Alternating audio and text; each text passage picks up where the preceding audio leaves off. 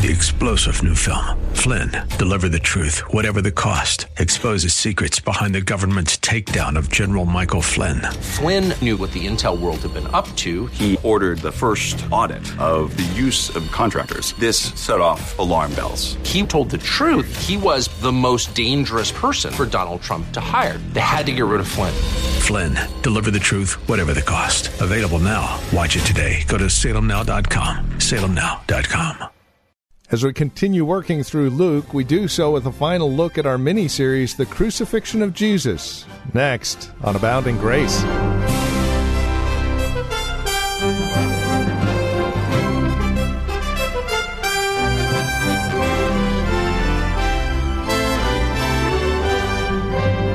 The crucifixion, whether alluded to or explicitly reviewed, it commands a majority of Scripture.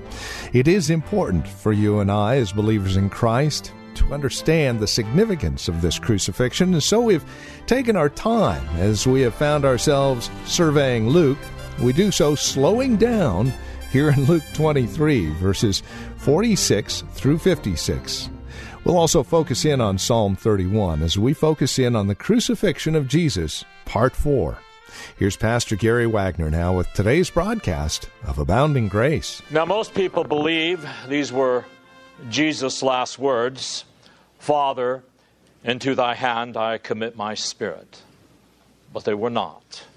He died right after he said them, but these weren't his last words, nor were these words his farewell statement to his disciples. If you want to get it exact and understand what this statement was, these were the last words spoken by a humiliated Christ. When he rose from the dead, he continued to preach the Word of God. But the words, Father, into thy hand I commit my spirit, were the last words of a humiliated Christ. And since his resurrection, he will never, never be humiliated again.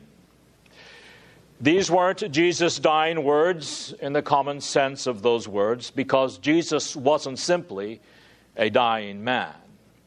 He was the dying man, and at the same time, the living one. Did you ever notice that these words of Jesus just before his death were a quotation from the Old Testament. Jesus was quoting the Bible as he died, and he was quoting Psalm 31 5, which we just read a few minutes ago. Now, why did Jesus quote this particular psalm? Was he simply using this verse to surrender himself to his death and impress us with the certainty of his death? No. Since Jesus never quoted a verse out of context, we must see what the verse meant in the light of Psalm 31. Christ understood his own psalm, of course, better than anyone else.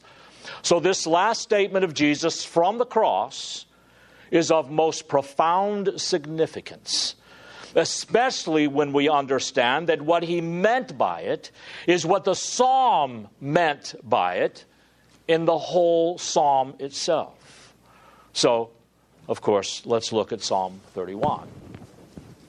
There, the psalmist is not thinking about the certainty of death, where in verse 5 he says, Into your hand I commit my spirit. Rather, the psalmist is asking God to uphold him and sustain his life and protect him as he faces and does battle with his enemies. And throughout the psalm, he is praying that God will hold him up and keep him strong in what he has to do.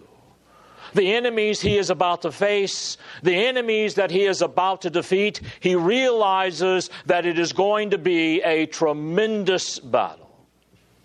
His life will be weakened, his strength will probably fail. His body is going to waste away because of his adversaries. And so he prays that God will strengthen him in the battle that he has to fight.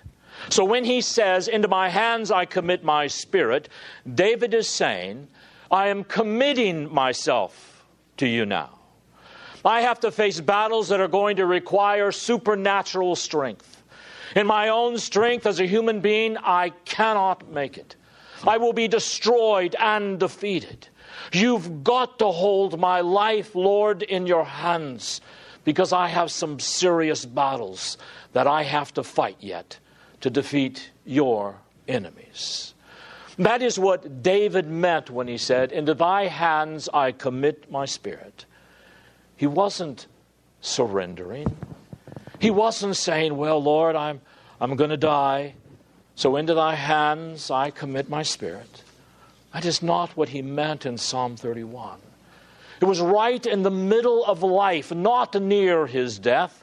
And David says, Here and now, I commit my life to you. You've got to hold me up, he says, in the face of my enemies and my possible defeat. So now, when Jesus quoted this verse at death, he knew what the whole psalm meant. He knew what David was getting at.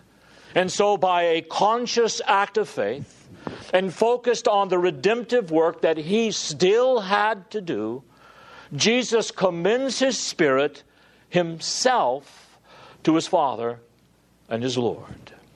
He knows the enemies are lying in wait for him in the darkness of death, but he assures himself that his life is in the hands of God and that all the howling threats of his enemies cannot cause him to doubt for a moment that his life will be upheld for a continued service to God, even after death.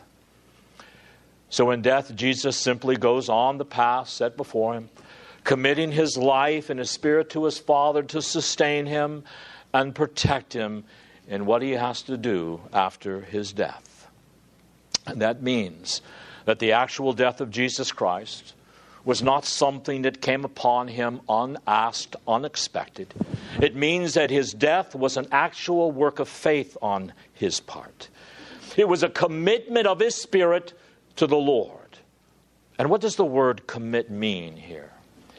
It means a conscious, active assertion of faith that leaves the decisive turn of a person's life in God's hands alone.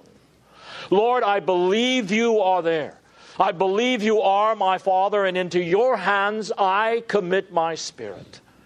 And I'm now, I know I'm going to face more terrifying things in death than any human being has ever experienced. But I know you are going to watch over me, and you are going to deliver me from my enemies. So, by committing himself into God's hands, Jesus was denying the power of his enemies, the power of Satan and of death. He was denying that they had any influence on his life at all. They couldn't control him. They would not determine what would happen next. He would face them and all the fury of hell but they would have no influence over him, and they would in no way determine the outcome of his life and his existence and his work. And nor will they yours if you are trusting fully in the work of Christ. But oh, his enemies and Satan and hell thought they had them as they bruised his heel. But Jesus knows that God has determined the course of his life. And now, in his death, he knows that his enemies are being humiliated. So, with the psalm, Jesus calls out from the cross, and it is if he said this I shall simply go on in death and complete my assignment. My eyes are fixed on my Father in heaven who will deliver me from my enemies. Into thy hands I commit myself, Lord, as I continue the work that you have assigned to me. So these words then from the cross are not the dull sounds of death, they are the joyful sound of life. Jesus knows that God will take care of him, that God will not leave his soul in hell, nor allow his flesh to see corruption. Now, that, what that means, beloved, is because Christ prayed this prayer so may you and I pray this prayer throughout our lives. You don't have to wait until you die. Whenever your enemies approach you or, fa- or you face difficult tasks, you can say this prayer in the midst of life because your Lord prayed it. Lord, I have to face many sorrows, and I feel like my strength and my body is wasting away because of my adversaries, many of whom are my neighbors and family and friends. So, right in the midst of conspiracies of men and betrayers, a Christian can say, I commit my life to you, God. I'm just going to go on, Lord. I know what my assigned task is. I know there are going to be after my hide, but I know my life is safe in your hands. You can say it because Jesus said it.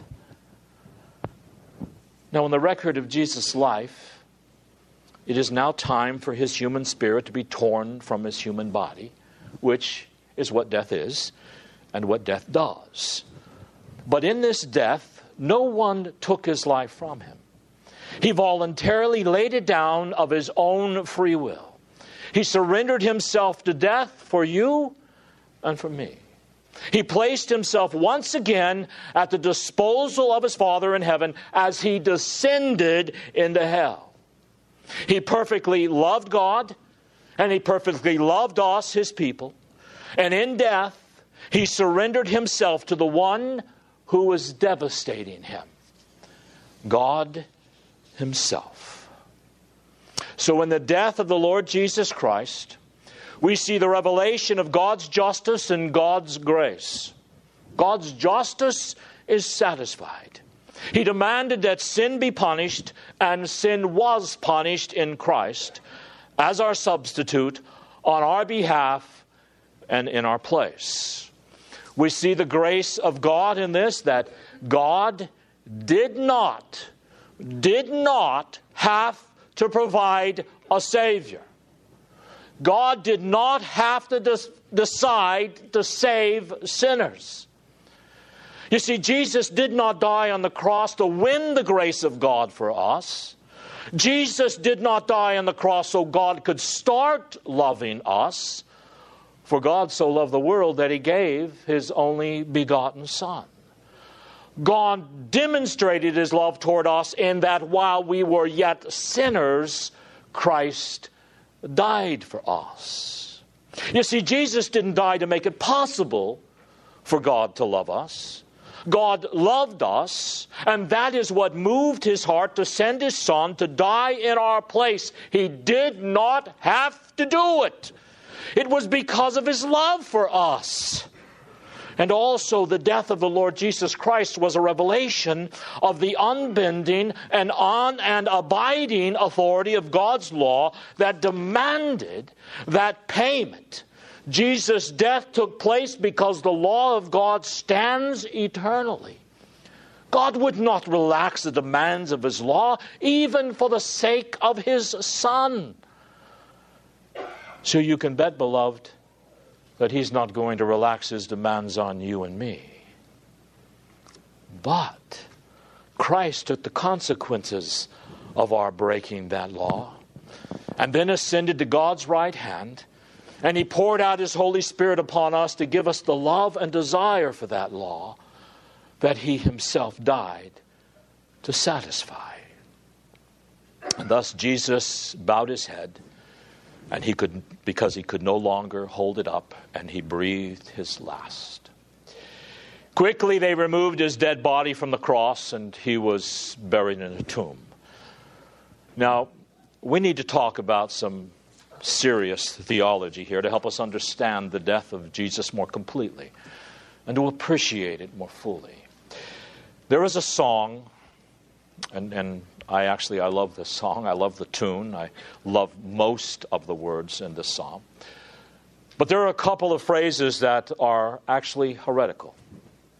And I will not sing those words. It goes, Amazing love, how can it be that thou, my God, should die for me. That is a lie. It's the heresy of the worst sort. God never died. God doesn't die. God cannot die. Whatever happened on that cross, it wasn't the death of God. It was the death of a man who was also God. Now, do you think you understand that in some way?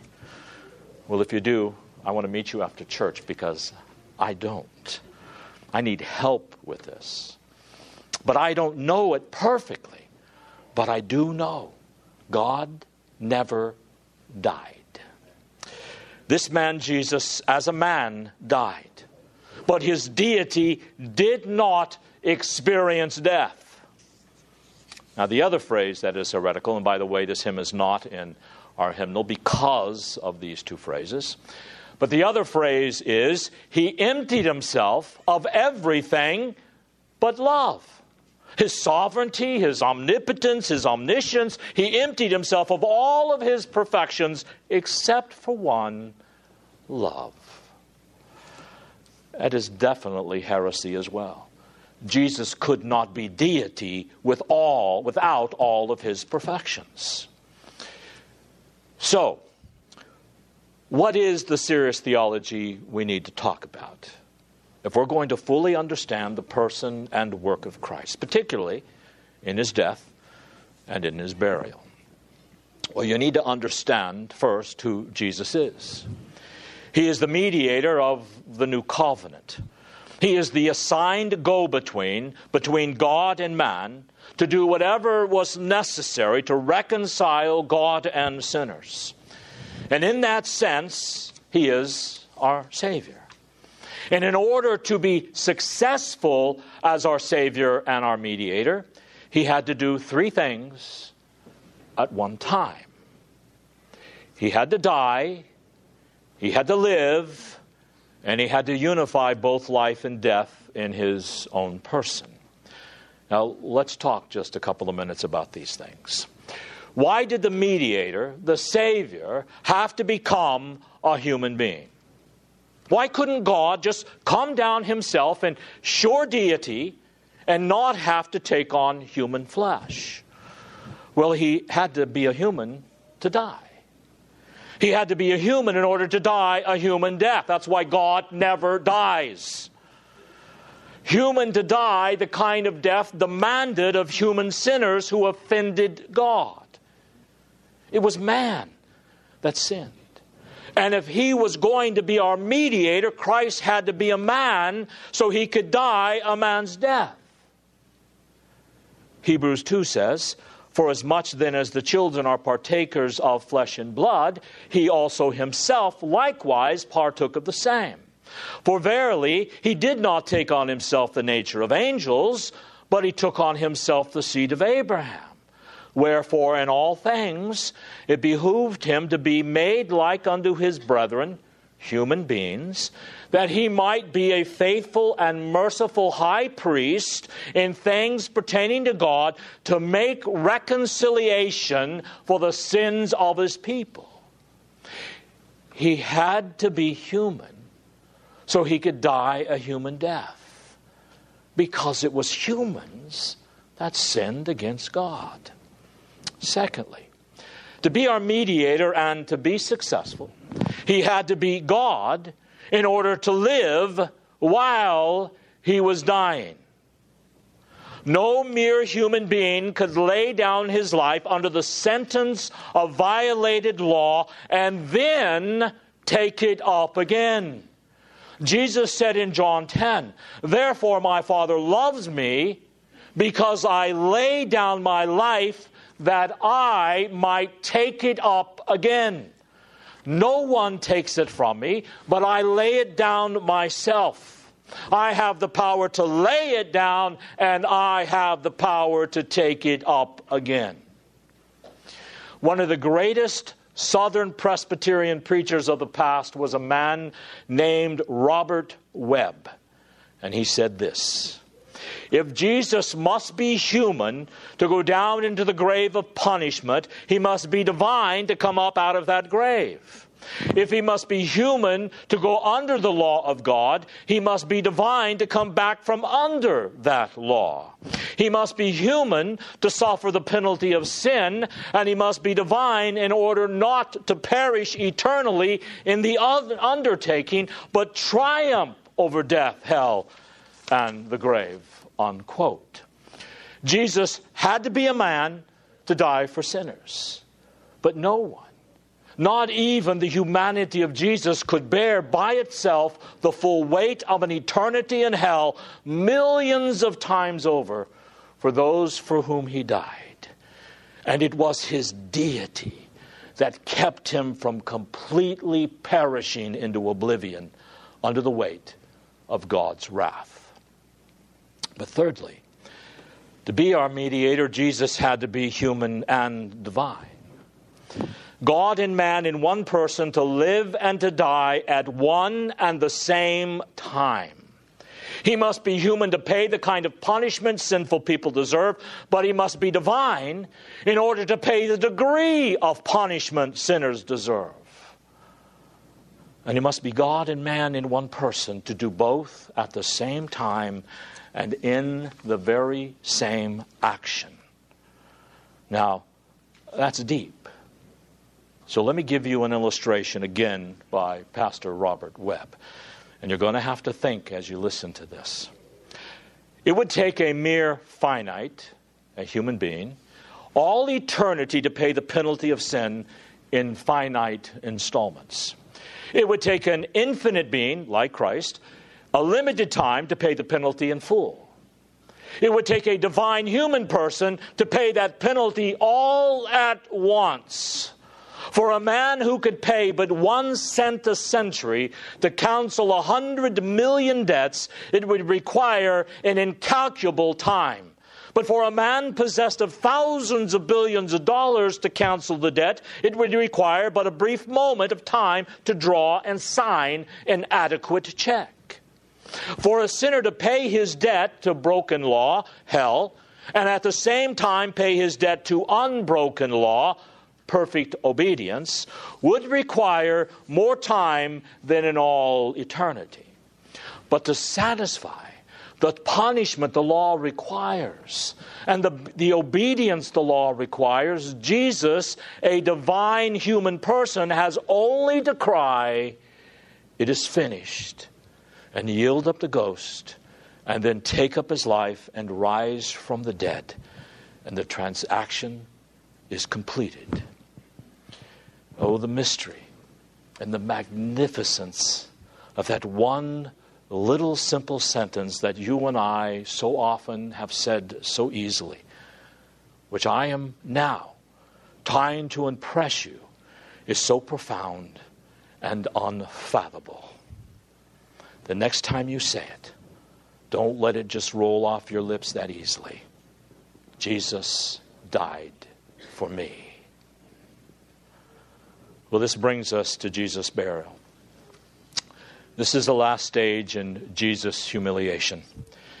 As God Himself watched over His body on the cross so that no one would break His legs. You remember that? I spoke about that a couple of weeks ago. So Joseph of Arimathea, Nicodemus, Mary Magdalene, and another Mary, probably his mother, cared for his body after his death. And then in the grave, God made sure that his body did not suffer decay because that precious body had a future, it had a great purpose. And that'll bring us to the end of our time today here on Abounding Grace with our teacher and pastor Gary Wagner from Reformed Heritage Church in San Jose. Thank you for joining us today. It's our hope and prayer that we've been able to encourage you in Christ and stimulate your walk in Him. To address questions, comments, prayer requests, or concerns, please call or write to us. We'd love to talk with you. 408 866 5607 is our phone number 408 866 5607. You're also welcome to visit our website. Drop us an email when you do, reformedheritage.org. Real simple, reformedheritage.org. A lot of information there about who we are.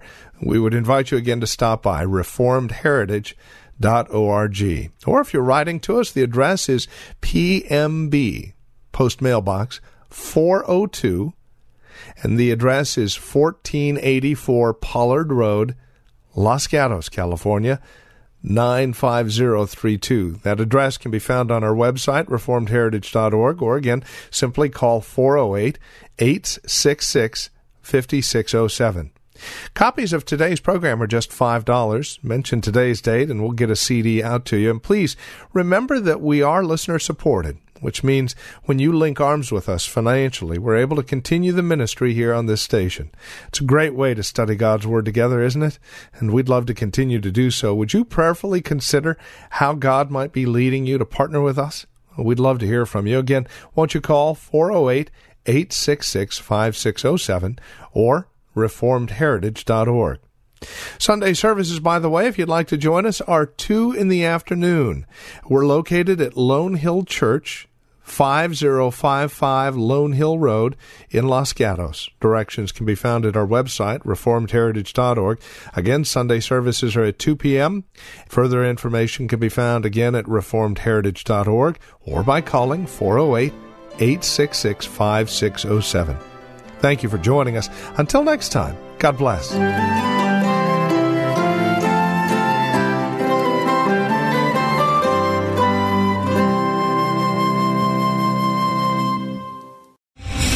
Star general Michael J. Flynn, head of the Pentagon Intelligence Agency, knew all the government's dirty secrets. He was one of the most respected generals in the military. Flynn knew what the intel world had been up to. He understood its funding. He ordered the first audit of the use of contractors. This set off alarm bells. The explosive new documentary, Flynn, Deliver the Truth, Whatever the Cost, uncovers the facts behind this scandal. Flynn told the truth. He was the most dangerous person for Donald Trump to hire. I find out the worst enemy that I'm going to face in my life is right here in America. They took my assessment and they wanted me to change it. And I was like, I'm not changing it. They had to get rid of Flynn. With in depth interviews, archival footage, and never before seen personal records of the man behind the headlines. I just felt like I was drowning. Flynn, deliver the truth, whatever the cost. Available now. Watch it today. Go to salemnow.com. Salemnow.com.